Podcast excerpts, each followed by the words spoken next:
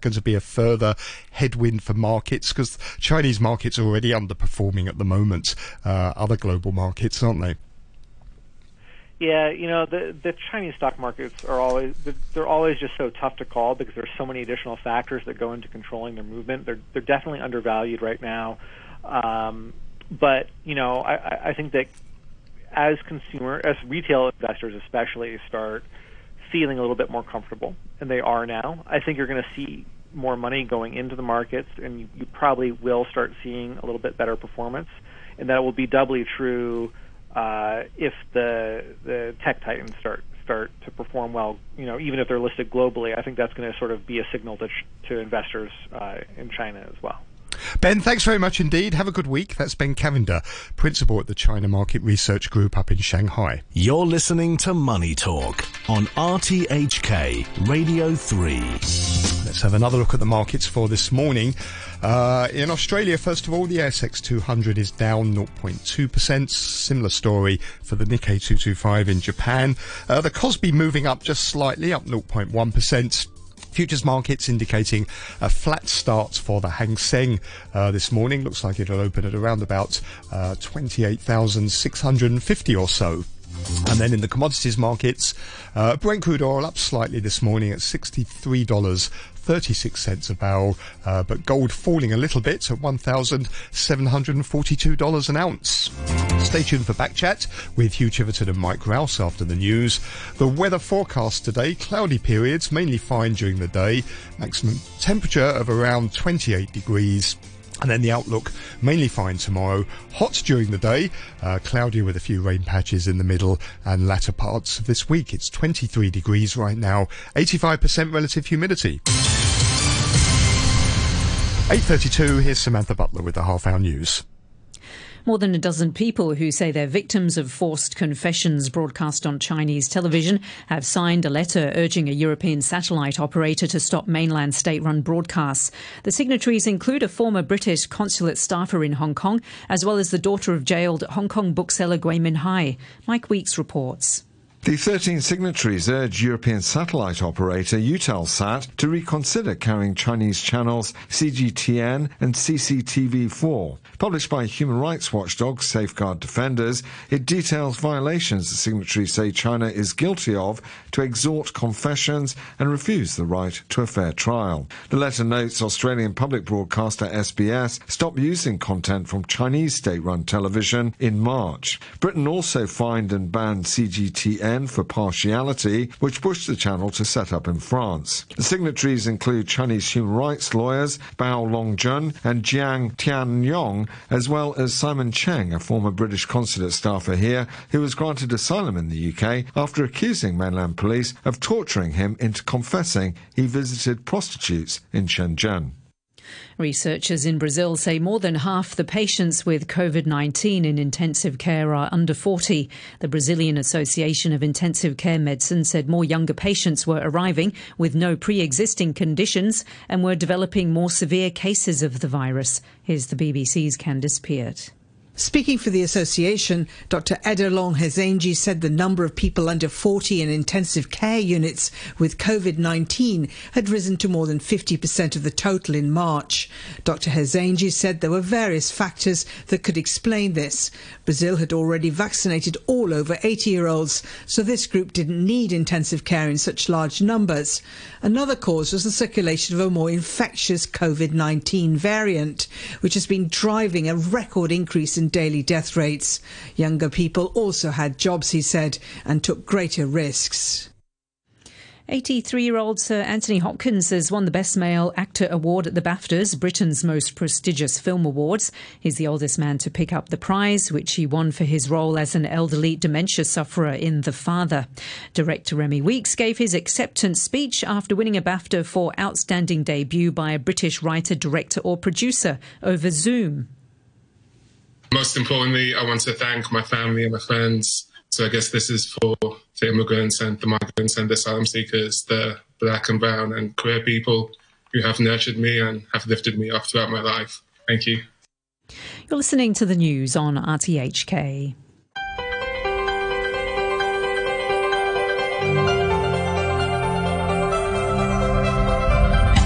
Morning and welcome to Backchat. I'm Hugh Chiverton, your co-host today is Mike Rouse. Mike, good morning to you. Good morning, Hugh.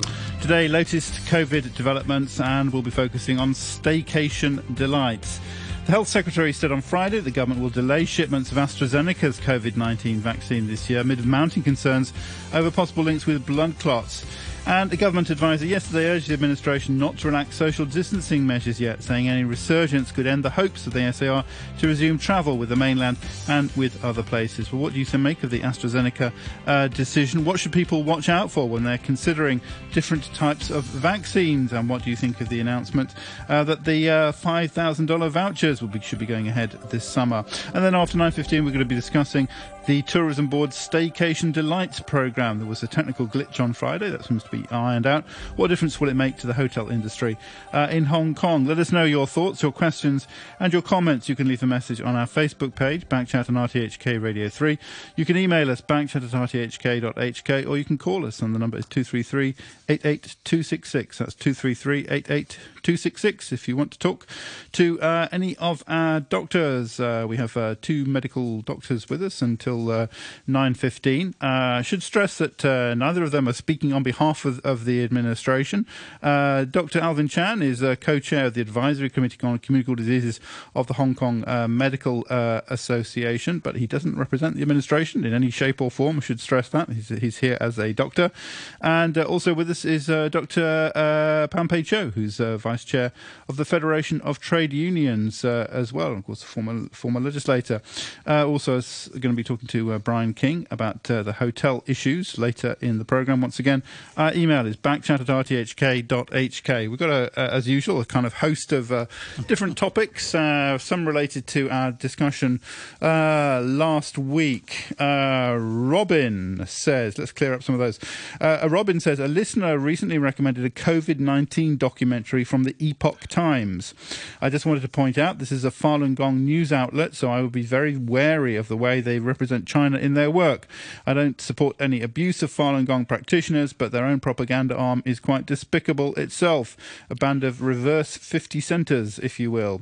Uh, NDTV is cut from the same cloth, so I would steer clear of them as well. That is uh, from Robin. And we were talking about discrimination in the the anti-Asian uh, discrimination in the UK and the US uh, on Friday. Herman says uh, any discrimination, whether by non-Asians against Asians or vice versa, by Asians against other Asians, and especially by locals against mainlanders, is unacceptable. So it was a bit sad to hear some of the amazingly tone-deaf comments on Friday's show.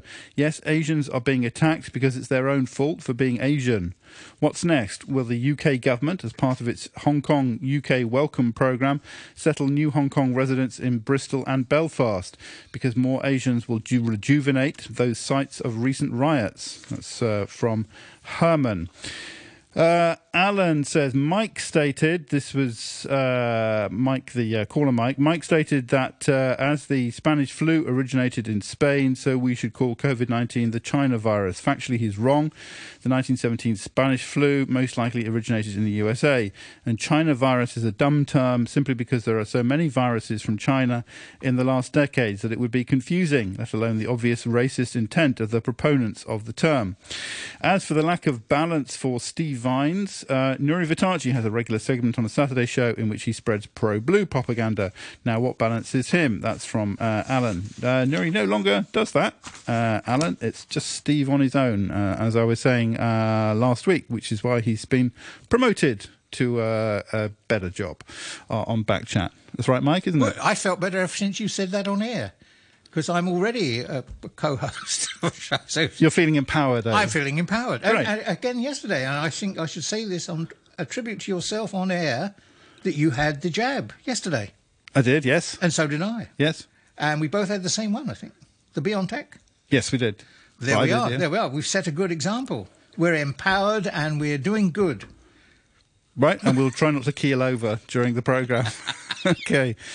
Uh, Andrew K. So also on the uh, on BNO arrivals in in the uh, in the UK says, uh, "How about you ask the refugees if they are happy to pay full UK taxes?" That's from uh, uh, Andrew K. Dr. Pan Pei Good morning to you.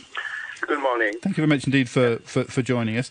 So I think we had three, was it three local cases yesterday? Quite a, a no number, but still not zero. Still not, still not, um, you know, uh, zero cases. Um, what do you think of uh, the way we, it's going? An overview, basically, of, of, our success or failure at the moment. Okay. Now I, I uh, now I, I think that uh, uh, we are doing quite well actually in terms of controlling the coronavirus uh, uh, epidemic. Uh, and uh, if you look at say other countries and uh, say eyes to Hong Kong the population, then we I think we are doing very well, especially considering that here we are so densely populated, while people live in very close to each other. so I, I, I think we have to say uh, give a thumbs up right, to the government right, uh, in uh, say uh, managing this. Um, but I think that I agree with uh, the experts, although I'm not working in the field, right? Uh, but I do agree with the experts that it's still not ready, right, to to loosen the, the, the, measures, right? This social distancing and, and other measures. So that, that's we still have to be cautious, right? Dr. Pan, where, where do you think we are with the different vaccines now? Because the reputation of them seems to go up and down. I mean, once that's right. When, yeah. the, when the Queen had the AstraZeneca, I think everyone uh, was saying, "Well, if the British doctors recommended that for her, you know, okay, prob- yeah. it should be safe for me." And that was now, what, of course. What did Philip get? yes, Ryan, you are 99. I think it's pretty. But then the Sinovac oh. one, which actually my personal doctor recommended I, have uh, seen now that the mainland, is a mainland spokesman quoted in the Financial Times today, saying that mm-hmm. the, the, first shot is a very, very low protection, maybe as low as 3%, and it only gets mm. over 50% after the second shot. So that's right. What's yeah. happening? What, what's what's going on? Where do you see this? The the way I see it is that uh, it uh, first of all, uh, say it does require two two doses of vaccination, right, in order to be effective, to be reasonably effective. I think from the uh, Brazilian uh, study re- results, right, uh, actually reached something like 50 something, right, uh, percentage of uh, protection against uh, all levels of severity of the coronavirus infection, right. But as as far as uh, say a serious infection, right? That means cases are people who require to go to hospital, right? Mm. Uh, that is considered serious infection. Uh, the protection was 100% uh, right, in the Brazilian study. I think in the Turkish uh, uh, study, they, the results are, are, somewhat better than the, than the Brazilian one, but still, right, as compared to the say to the um, the, the um, uh, the, the the Pfizer one, right? Uh, it's uh, it's uh, uh, the, the the Pfizer one offers uh, greater protection, right, uh, against uh, having all, any level of infection, right? So this is as far as protection is concerned. But on the other hand, I think uh, generally uh, it's agreed that uh, the coronavirus, uh, the, the, the, the, the Chinese vaccine, uh, the CoronaVac, is, uh, uh, seems to produce less side effects, right, for the ordinary people, right? Mm. So a lot of people uh, who have received the injection said they, so they, they don't notice any, any effect at all, right? Any, any side effect at all, right? They just carry on with their usual day, daily life. Um, uh, but for the the, uh, the Pfizer one, uh, seems that the more people, uh, quite a lot of people are actually reporting some uh, side effects, uh, some after effects, or rather put it, uh, say like uh, uh, having fever, having say uh, very tired and uh, local uh, pain and tenderness right over the site of injection. But that in general, I think it's. Uh, uh, probably not worse than uh, ordinary, say, like uh, uh, uh ordinary cold, right? Or upper respiratory tract infection, that kind of discomfort, right? So most of the people that I come across who have the injection says it's, it's generally quite tolerable, right? You just maybe the next day you take a rest, right? So it's it's gone in about one to two days. I think both vaccines are acceptable as far as I am concerned. What's the feedback on Johnson and Johnson? Because that's the other big one, isn't it? Uh, the Johnson and Johnson one is not available here as yet, right? And uh, I think it's the one that uh, that will only require one injection, right? As far as I remember. Yes, that's right. Uh, so it seems to be to be uh, quite tolerable, right? So uh, and it's quite effective. So I hope it can be introduced to Hong Kong, right? Uh, Yeah. Sometime later, right? My daughter had that one in California, and she said I see. for the first uh, day afterwards, you are pretty much out of it, but very quick to recover after that. Yeah, And yeah. it's one and done, so that's the advantage of it.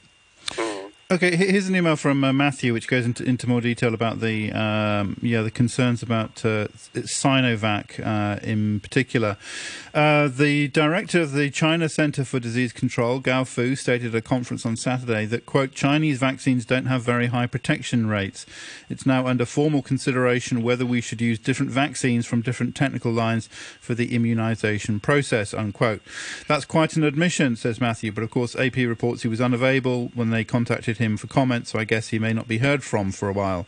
This obviously includes the Sinovac vaccine chosen by the CCP's Hong Kong government to administer to people here, which has an efficacy rate in the low 50% range compared to BioNTech, which is above 90%, and it's yet to release its data or even be approved by the WHO. I would like to know if the medical experts on this morning's programme agree with the director or the China CDC, and if so, do they think this demands any action or adjustment in Hong Kong's vaccination programme, like those he suggests for the mainland? Also, given this advice, does it make sense for the mainland to continue to insist that visa applicants have taken a China produced vaccine? That uh, comment is uh, from Matthew. Uh, Dr. Chan, good morning to you. Yes, good morning. Dr. Chan, I should say, is a co-chair of the Advisory Committee on Communicable Diseases of the uh, Medical Association, but not representing the the uh, the administration. What, what do you make of this kind of latest developments? So we've got um, AstraZeneca, a, a pause on AstraZeneca. We've got a sort of this question mark raised over over Sinovac. Uh, what do you think of the uh, these latest developments? Yes, I think it should be based on scientific evidence, right? Um, so AstraZeneca was shown to have a relation to uh, the um, uh, thrombotic blood clots and also th- thrombocytopenia, that is uh, uh, depletion of platelets in the body after vaccination in the age group of uh, less than 55 years. So uh, that's why in um, the places uh, administrating these uh, vaccines, they would now advise that uh, these vaccines should be given to the people older than 55 years of age. Uh, and uh, I, I think that's based on science. And also because it's not effective against the South African variant. And so that's why South Africa and other places have um, halted the vaccination of uh, AstraZeneca there. So I, I think, of course, you all notice that even the um, uh, politicians and the um, ministers in Germany also had received AstraZeneca as well. First of all, they uh, are people older than 55 years of age and not women. And then uh, I think they are not in danger so much of the uh, thrombotic events that lead to death. And however, I, I think uh, for Johnson and Johnson, mind you, although it's uh, okay against the South African variant and also the UK variant, and uh, uh, perhaps the Brazilian variant, but however, it's still also an adenovirus-mediated uh, vaccine. So the um, DNA also was carried by uh, adenovirus. It's just that it's not a chimpanzee adenovirus, it's a human adenovirus. So whether it would have the same effects on the uh, thrombotic um, embolism or the side effect of uh, AstraZeneca, we still have to wait and see because there are already reports of uh, uh, vaccinees after getting the Johnson and Johnson also develop uh, the thrombotic clots. And so we have to be careful about Mm. this. And so I think if Hong Kong is to uh, switch, I, uh, that is, the Hong Kong government has said that they perhaps would put on hold on the order of AstraZeneca. So I think the same precaution should be against Johnson Johnson as well. Although it says that uh, uh, uh, is uh, from the scientific data that Johnson and Johnson has a reasonable efficiency and also is effective against variants. So another choice could be non Novavax. That is another vaccine that's based on uh, the immunity against uh, the protein, spike protein, is a totally different method. And uh, so it's also effective against the uh, South African variant I mean, and also the UK variant. Do, do, do, you think, because, you know, people in Hong Kong, it's, you know, it's quite a slow take-up, um, yes, uh, very slow. Do, do you think that people are actually being wise and, you know, if they wait a little bit, then they will get, then we will come up with a, a, a vaccine uh, which is which ticks all these boxes, which is effective, which will deal with the new variants, which perhaps is in one well, shot and, and I, things I like think, that. I think it's really uh, a big dilemma. So in delaying uh, the um, vaccination, of course, then um, it's then impossible for Hong Kong to get a herd immunity within this year or next year. So uh, that would not be good for Hong Kong. I think herd immunity is very important, a landmark for Hong Kong uh, protective uh, measures. Because Dr. And Chan, then the, the, delay in the vaccination um, encourages or invites more variants, doesn't it? Yes, um, because um, we so far don't have the fifth wave. Uh, we are so lucky but you remember all our previous four waves were all inaugurated by, by the influx of some variants and mm. together mm. with the laxing of uh, laxation of uh, precautionary um, measures by the government. So I think now we also had laxed uh, the measures and people had the fatigue in the anti-pandemic measures. And then if we uh, still hesitated in the vaccination, I think uh, we opened the doors for um, mutations for the viruses that's circulating in Hong Kong community, and then for the influx of those deadly variants from South Africa, uh, Brazil, etc. Now, so far, uh, we have quite a good control in the border control and also in um, mitigation of spread by these variants in Hong Kong. But mind you, there are already almost 100 UK variants that have entered Hong Kong and almost 30 uh, South African um, uh, people carrying the South African variants uh, that have entered Hong Kong. But so far, because of the quarantine measure and uh, the isolation measures, these people with the variants had not spread out. Mm. Um, but if we have laxed ourselves and don't get the herd immunity, these dangers could really come into reality. So I hope, uh, in fact, uh, we should not hesitate in the um, steps uh, towards um, right. Uh, taking the vaccines. Especially, I, I, have to applaud you too, uh, Hugh and Mike, to have received the vaccines already, the uh, BioNTech, right? Correct. Yep. Yes. I think that's a wise choice because Israel, more than half of the population had already taken BioNTech, um, mostly BioNTech, I would say, uh, but they rarely reported very few deadly side effects, and all those so-called uh, after effects hmm. uh, after taking the vaccines are really tolerable and even say I, I did, I, yeah, minimal. I did. I did hear it was a lot worse after the second one. Just anecdotally, a lot of people said that they had, had a lot trouble. That means a, a, a, bit more malaise, a mm. bit more fatigue, yes. sometimes higher fever, muscle no, pain. A friend told me yesterday. disappear after one or two he days. was pretty constipated after the second one for a couple oh, of really? days. Is that related? But, I'm but, not sure. Probably. Never heard of that. It didn't sound that's, like the end of the world to me if mm. you miss a couple of days of regularity. Dr. Pan, I wanted to ask you whether you read the reports about China now dipping its toe into the mRNA uh, technology. No, I haven't read the report yet. Uh, I know that they're developing it, right? That's, yes. That's something I know. Yeah, okay. Yeah, it's reported last year that they have started the uh, research on this mRNA vaccine by the Military Institute, um, together with the Yunnan um, uh, uh, drug company and also Suzhou drug company. And on uh, in January, in January, they had announced that they had started the plan to start the third phase, and then they will manufacture the vaccine since uh, uh, uh, uh later half of this year, and they plan to produce uh, 0.1 billion uh, right. vaccines a year of this one. Wow. So China is also developing mRNA technique uh, vaccines. How, well. how many vaccines are under development in the mainland or approved for use?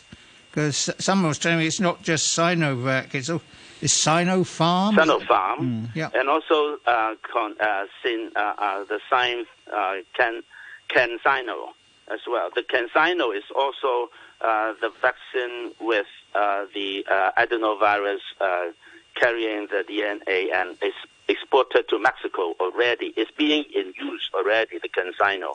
So uh, altogether, I think Sinopharm and Sinovac and also CanSino, uh, they, they, they, they said they said that they had produced already uh, more than uh, it, it's almost up to a billion, uh, almost 0.1 billion. Sorry, hmm. almost 0.1 billion already.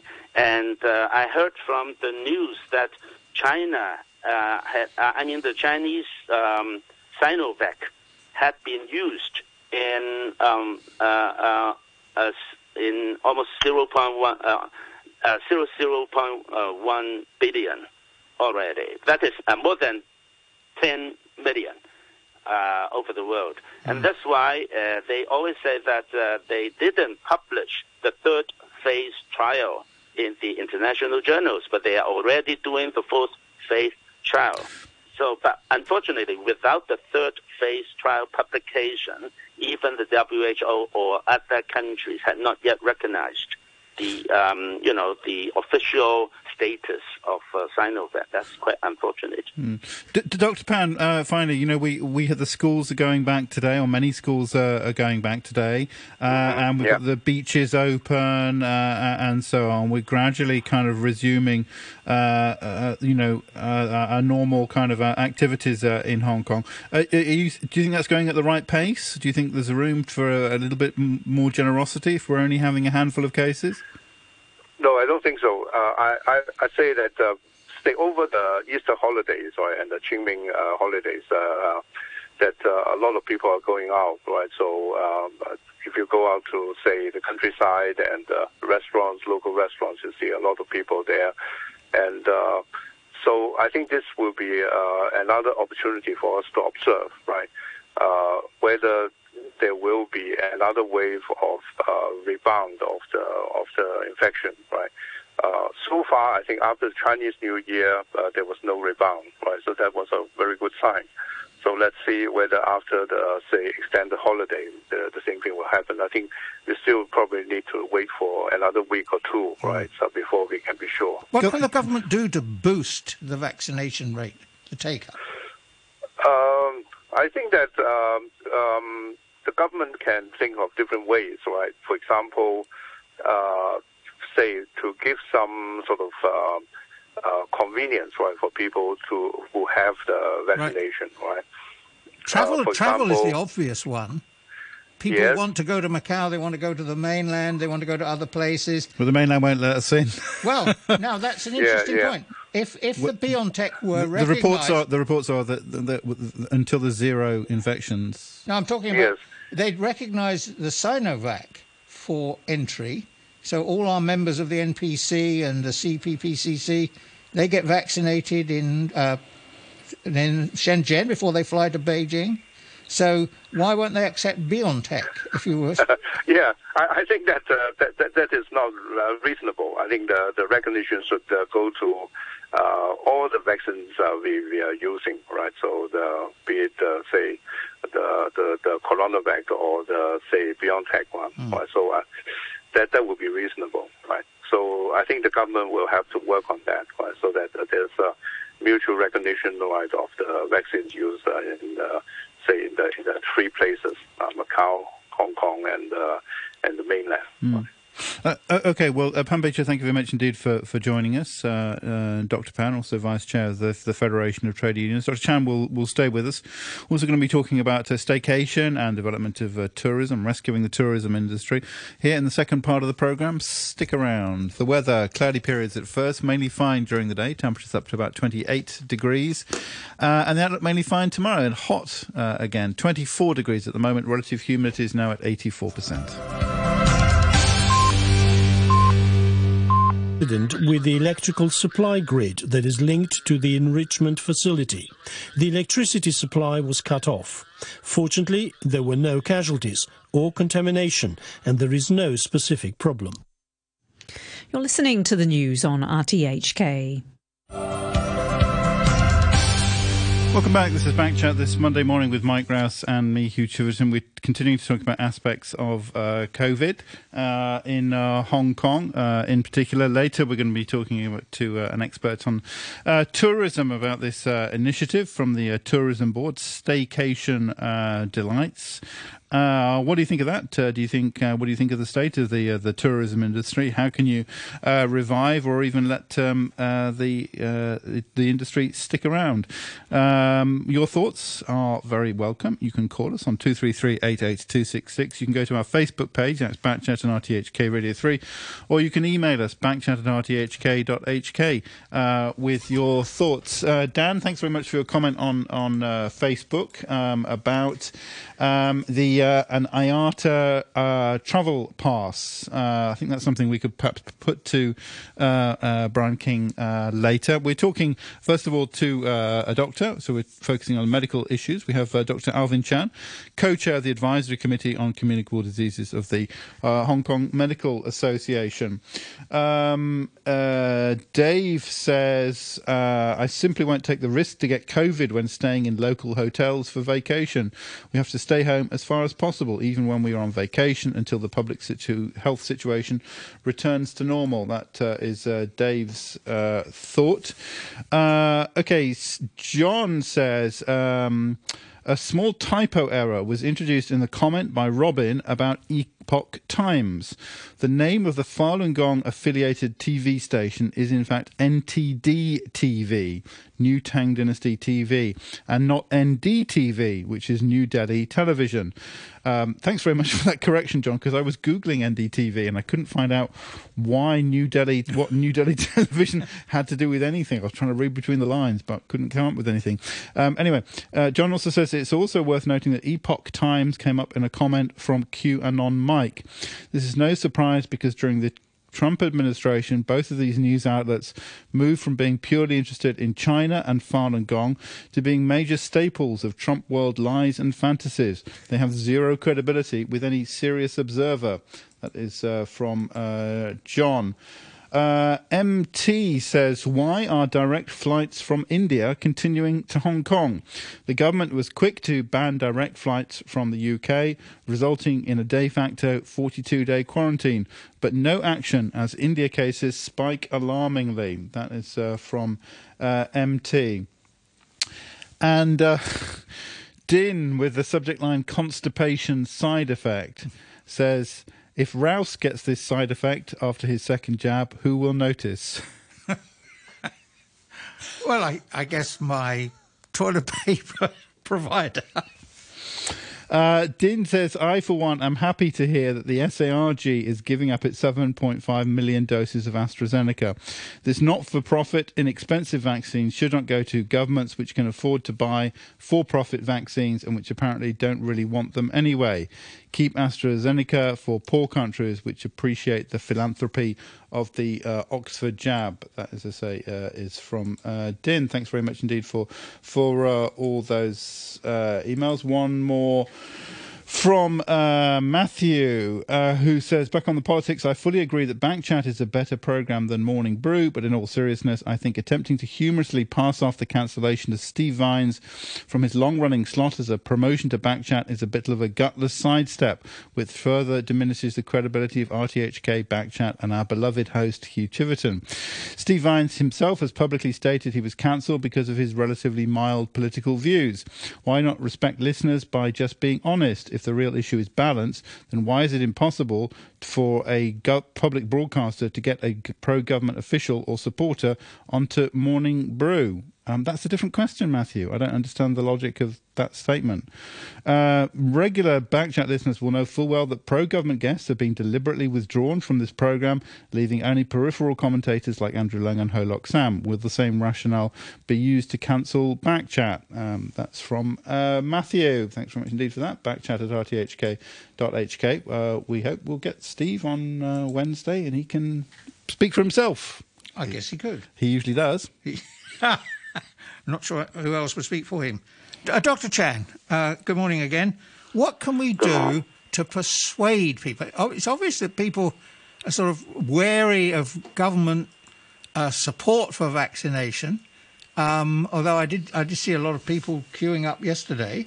Uh, obviously, made the uh, reservations, but we've got to get this vaccination rate up. What kind of incentive makes sense?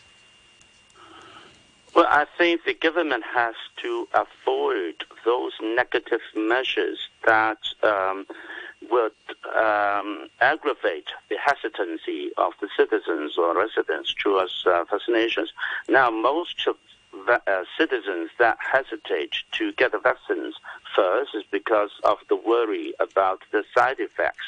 And second is that they are not sure about these new techniques of, uh, say, BioNTech would be uh, dangerous in the future.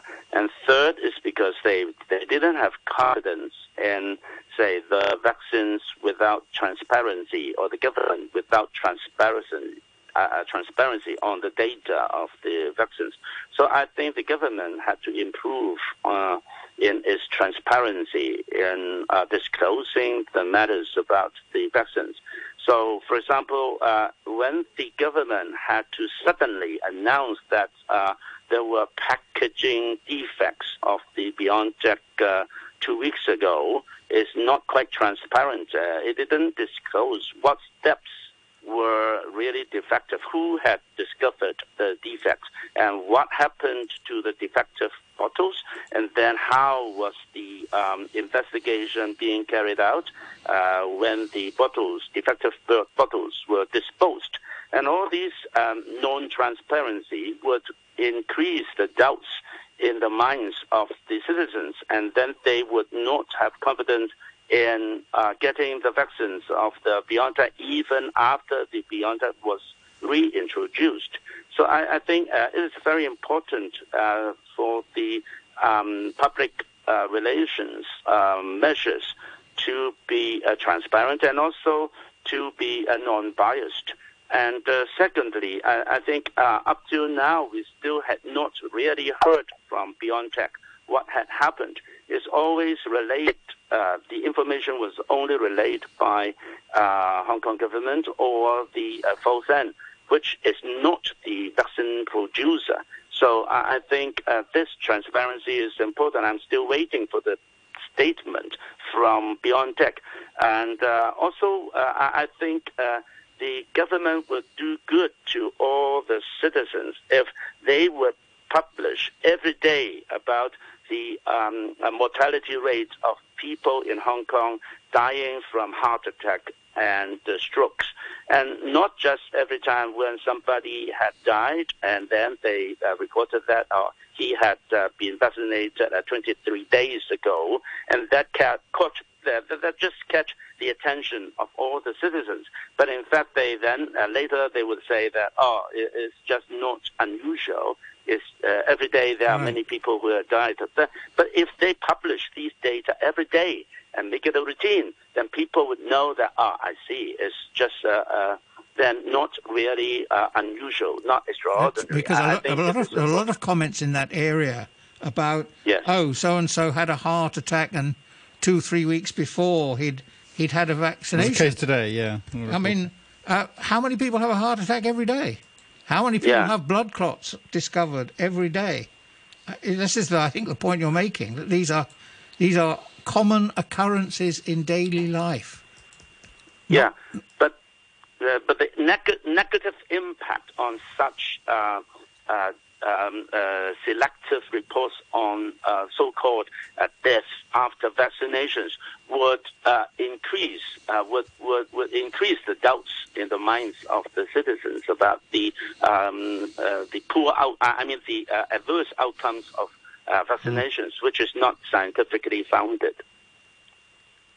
Right. Yeah. So, or, so. Uh, or, or, what, what, what about some kind of incentive, or what about some kind of you know advantage, discount access yes. to certain services or something? yes, I, I, think say if those those who have got uh, the vaccinations, they could uh, they visit their um, family members in the old age homes they could go to the hospitals um, more readily to visit their relatives in the hospitals, or they could travel even if they could succeed to have the bilateral agreement with mainland and also with places like Sing- Singapore to uh, revitalize the, uh, the the talks with Australia, New Zealand, Singapore, Thailand, etc on these uh, so-called vaccine passports. But of course, uh, that really uh, needs, first of all, that uh, the control in Hong Kong is really reasonably good, like now, and also then it is the really the, the, the efforts to be made by the government bureaus on the tourism and also for the economics uh, revive, uh, uh, revival. Because the deterrent effect is is the quarantine, isn't it? I mean, if I could go freely to Macau and, and maybe have a test on arrival, but if I had to yeah. have two or three weeks in a hotel back in Hong Kong, that that's the end of it. I'm not going to go. I, yeah, so so that's why the uh, herd immunity or more people getting vaccinated is important. If uh, Macau or mainland China they always could see that oh, you still only had only eight percent of your population got the vaccination of the first jab only, and then only three percent having the second jab. Then they won't believe that Hong Kong really could have a good control of mm. the pandemic. But uh, say even in Macau, they have a much higher percentage of coverage of the uh, vaccination. So I, I think uh, we need to pick up the rate of uh, vaccination. And if we couldn't really get the trust of Macau or mainland, how could we get the trust from other countries? Right. So we, we, the focus should be getting trust from our fellow family members, the mainland yes. and, Macau. Yes, then, then the government has to give more incentives that, that they would really promise they give some promise that if we have, say, for example, if we have uh, 30% of vaccination rate, we have more confidence of getting the um, bilateral travel bubble with other countries, mm. etc. And we could definitely let you visit your uh, relatives in hospitalized or in the old age home, or let them go to school full time, etc. These could be given as promises, but now the government rarely would give promises. Mm. Well, Dr. Chan, thank you very much indeed for joining us once again. Alvin Chan, there, is uh, co-chair of the Advisory Committee on Communicable Diseases of the Hong Kong Medical Association. Uh, on the uh, $5,000 uh, voucher, uh, plans for that getting a little bit more concrete. Uh, should be emerging over the summer, and the, the providers have been named. Uh, Joe Angry in an email says $5,000. You talk about it for six months. Are you extracting the urine from the poor? Do you know how much a two year contract is for the internet? Do you know how much school books are? Do you know how much electric and water are? If you went if you weren't spending $300 for your hotel food and $1,000 on your hotel, have you any idea how much junk food is? Have you any idea how much yum cha is? Don't insult the public with $5,000. That is from uh, Joe Angry. Well, let's talk about uh, travel issues and in particular the, uh, the staycation uh, package that the Tourism Board uh, has uh, introduced at the weekend. We're joined now by Brian King, Professor in the School of Hotel and Tourism Management at the Polytechnic University. Professor King, good morning to you.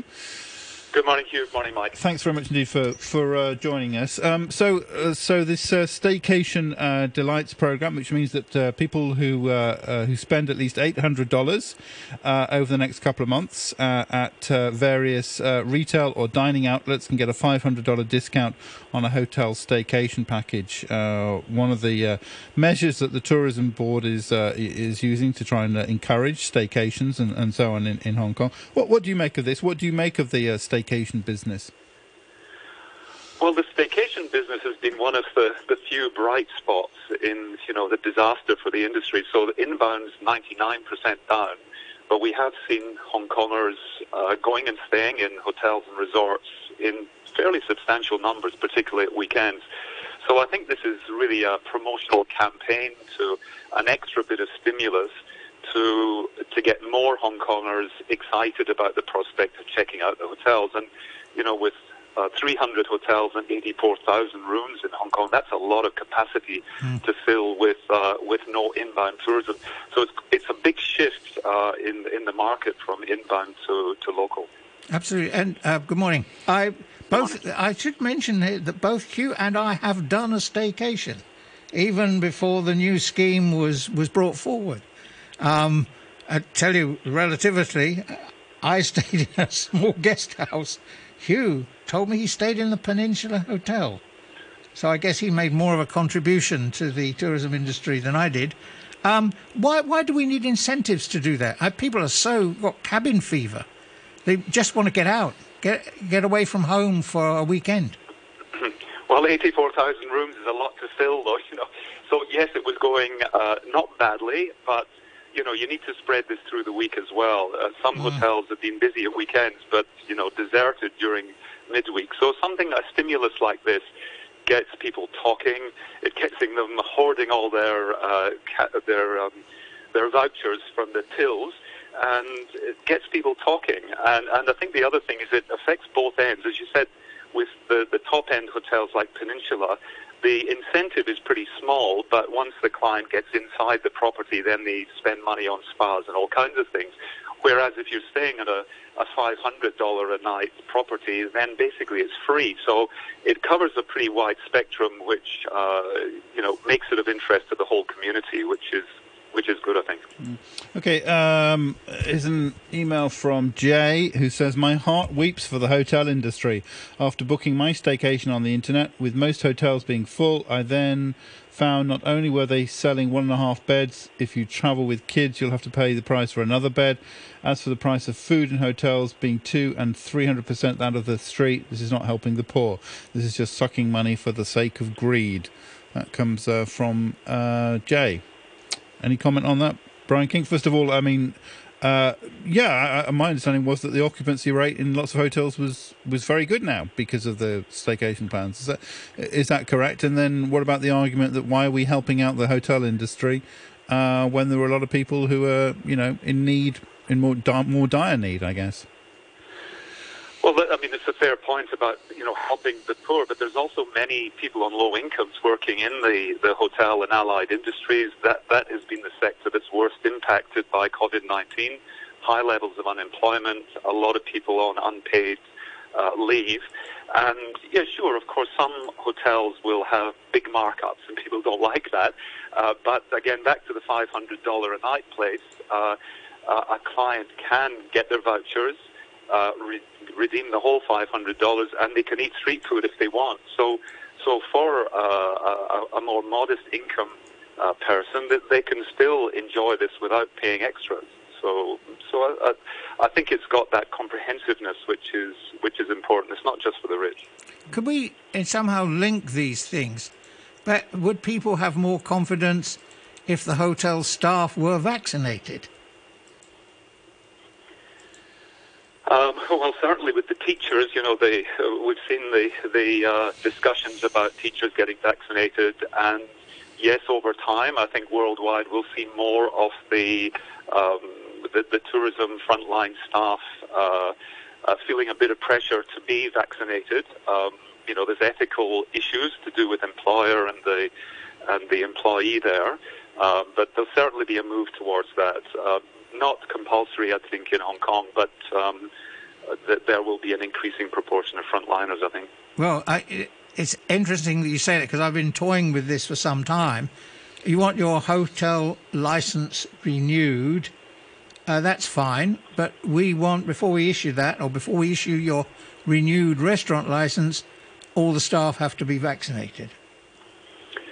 Well, this may this may happen in due course. I mean, I think what's happened so far is that the hotels uh, have focused more on hygiene measures, you know, uh, deep cleaning, um, and temperature checks, all that type of thing. That that's been the main focus, and even depressurized rooms to that are like intensive care, so that Right. the client feels very uh, very safe. But um, as we get closer to herd immunity, but we're not there yet, there will be some pressure on the industry uh, to to tighten up its game. And what about passports? I know the WHO uh, said they don't like them. Um, I think we've had a professor on air on this program say he doesn't like them either. He thinks they're discriminatory. But isn't this the way the travel industry is going to go? Well, it will be very hard to do this on a global scale, and I think this is where maybe the travel bubbles come in first, because two jurisdictions will be uh, focusing on what requirements to put in place for people to cross the borders. Uh, that will just require, say, with Australia and New Zealand, they now have their travel bubble, or you've got Taiwan and Palau. So I, I think it'll happen at that level first. To get it globally is going to require you know, negotiations between the airlines, between the governments, the health, uh, so many different parties involved in getting this so-called pass. So the, the, the term passport's a bit unfortunate because it sounds like something uh, global, but I, I think it'll be more bottom up, Right. and then there will be discussions at global level. But to get uh, real agreement, it's going to take quite a while, I think. Yeah, so so on that, um, IATA, which is the um, what is it? It's the International Association of uh, Air Transport Association. Air Transport Association. Thank you very much indeed. So they've got this IATA Travel Pass uh, initiative. Dan, in in our comment on Facebook, drew our att- attention to this, which is uh, you know tackling uh, many of those issues. I mean, we do have you know international standards uh, for air travel, lots and lots of rules which are applicable all over the world. So if you have a body like uh, IATA seeking to um, to get those uh, in line, getting the governments, the airlines, the laboratories, um, travellers, and so on, to, to getting an IATA pass, it should not be impossible. Well, it- certainly IATA is an important party in this. I mean, it's not universal. It doesn't cover all the airlines, but it's got that whole history of all the official legacy carriers being being IATA. So it's a good forum to get these conversations going. And as you say, the airlines is certainly where it's air transport as opposed to surface transport. They're important gatekeepers in the who goes from one place. Because I mean, we have uh, lots of international standards, don't we? We have in, we have recognised regulations which are applicable everywhere you fly. They follow the same rules. Um, uh, can't we just sort of introduce new rules? Um, it's a little bit harder than that because some countries, I'm thinking somewhere like Saudi Arabia, did not even have you know tourist passports until a, a, a year ago, tourist visas. Uh, so uh, individual countries are quite protective about who they let in and who they let out, uh, uh, and and who's in particular uh, categories. So the the decision making goes beyond um, health issues only, uh, but obviously in the current environment, then health becomes uh, a very very critical uh, part. So then- so yes, progress, but not not easy to not easy to achieve it uh, universally. Because if, if, if a country is saying it doesn't want visitors or is going to be very restrictive, then it doesn't matter if it has a health regulation on top of that, does it? Say, okay, we're only going to let this 5% in, meeting these conditions, and in addition, they must have a vaccination certificate. That's not yeah, sure. And, and then and then some countries are uh, being quite liberal. So the Maldives, I think, is opened up, and a lot of people in India, where there has been outbreaks, are are kind of fleeing to the Maldives to get away from the. Uh, the, the, the, the hotter conditions at home. So, so countries are opening up at different rates, and, and some that are particularly dependent on tourism are really opening their doors quite quickly. One of the features of our statistics in the last few weeks has been the very high proportion of imported cases. The, the, the local cases have been sort of one, two, maybe three on a bad day, but in double figures on imported cases. And the subcontinent, India, Pakistan, Bangladesh, has been pretty bad in that respect. Well, I think about the imported cases. The, the, that's where the, the importance of quarantine and testing at the airports uh, comes in because it gives the destination. You know, you you can't stop imported cases, but but if you can kind of stop them at the border, then uh, and put that category in quarantine. That's the whole principle, you know, through the centuries of quarantine. You, you put that group of people separate from the wider population and, and thereby, you know, slow the, the spread. What about the UK returnees? They've been complaining that they're sort of uh, it's very hard to get on a flight, and then when they get here, they're packed off into very small hotels. That, should there be a wider choice? Could there be a wider choice of hotels? Well, that's probably an issue of you know uh, cost.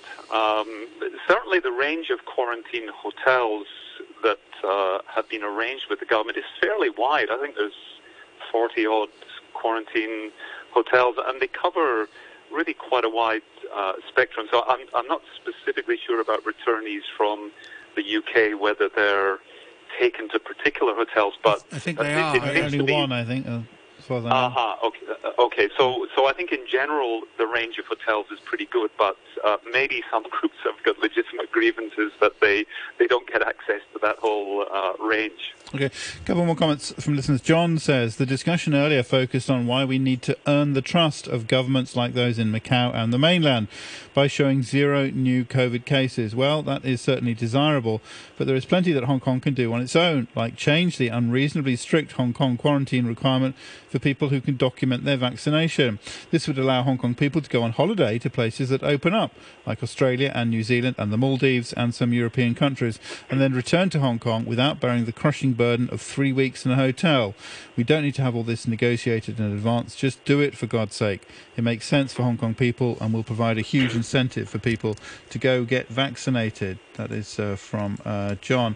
Mark says, wouldn't it be a great idea to uh, offer the vaccine to those returning permanent residents during their 21 days quarantine if they're negative on entry? Would undoubtedly get higher occupancy rates in Hong Kong. Everybody would come home to spend some money.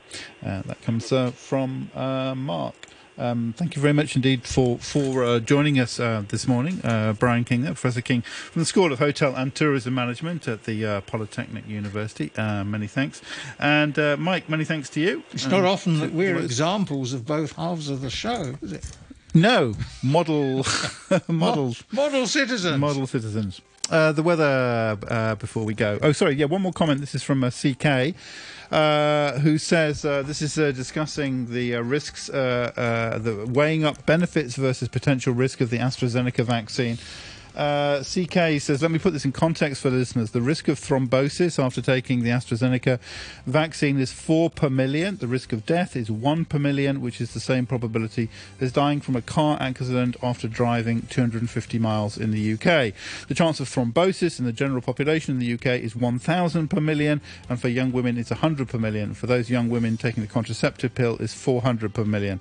The benefit outweighs the risk for those above 30 in the UK, and the daily death from stroke and heart disease in Hong Kong, which is something you asked, Mike. That's 24.8 a day. Yeah, surprisingly high. Uh, CK, many many thanks for uh, those figures. Uh, I haven't double checked. I assume they're I assume they're good. Uh, the weather: cloudy periods at first, mainly fine during the day. Temperatures up to about 28 degrees. The outlook mainly fine. Tomorrow and hot, 24 degrees now. Relative humidity is at 81 percent. All of us hope to live in a stable environment. National security is essential for the prosperity of society. Upholding national security for harmonious and better living requires the concerted efforts of all who love the country and Hong Kong. Improve electoral system. Ensure patriots administering Hong Kong. April the 15th, National Security Education Day. Uphold national security. Safeguard our home. To know more, please visit www.nsed.gov.hk. 9.31, the news now with Samantha Butler. More than a dozen people who say they're victims of forced confessions broadcast on Chinese television have signed a letter urging a European satellite operator to stop mainland state run broadcasts. The signatories include a former British consulate staffer in Hong Kong, as well as the daughter of jailed Hong Kong bookseller Gui Minhai. Researchers in Brazil say more than half the patients with COVID 19 in intensive care are under 40. The Brazilian Association of Intensive Care Medicine said more younger patients were arriving with no pre existing conditions and were developing more severe cases of the virus. And Israeli Public Radio says the country has carried out a cyber attack on an Iranian nuclear facility. Citing unidentified intelligence sources, the report on Kan Radio said the Mossad spy agency carried out a cyber operation at the Natanz nuclear plant, which had launched new uranium enrichment centrifuges. I'll have more news at 10 o'clock. It's time right now on Radio 3 to say good morning to Phil Whelan and his guests on the Morning Brew. Hello. Hello, Phil. How are you? Not too bad at all. Good morning. New York Scottish. Hello. You never Facebook chat with me, Phil. Good morning. He's got the Tom and Jerry type violence. It's a great experience if you just want to get a bit of zing. On your radio and live online, this is the Morning Brew. Morning. Good morning and welcome to Monday here on the Morning Brew. Back on it again. I hope you had a lovely weekend. Well, we start off as usual after 10 with rugby time from Hong Kong Rugby's CEO, Robbie McRobbie. After that, Tracy Kwan, and New York correspondent for this week's news from the Big Apple. After 11 today, sports broadcaster and columnist Tim Noonan joins us live from Florida. He's very excited with news of possibly the greatest Asian sporting victory ever. And after 11.30, New York Times bestselling author Paul French reads the first of four more abridged chapters from his new book Destination Peking, especially for Morning Brew. Today, up on the roof with Wallis Simpson. See, between the world wars, the Grand Hotel de Peking was one of the best hotels in Asia, a must stop for every famous person that visited Beijing, and of course some not so famous ones. And among them, in the 1920s, was a young woman from Baltimore fleeing a failed marriage in China and who would eh, one day marry a king, of course, causing one of the greatest scandals of the 20th century. You'll be able to listen to this one on Facebook Live as well.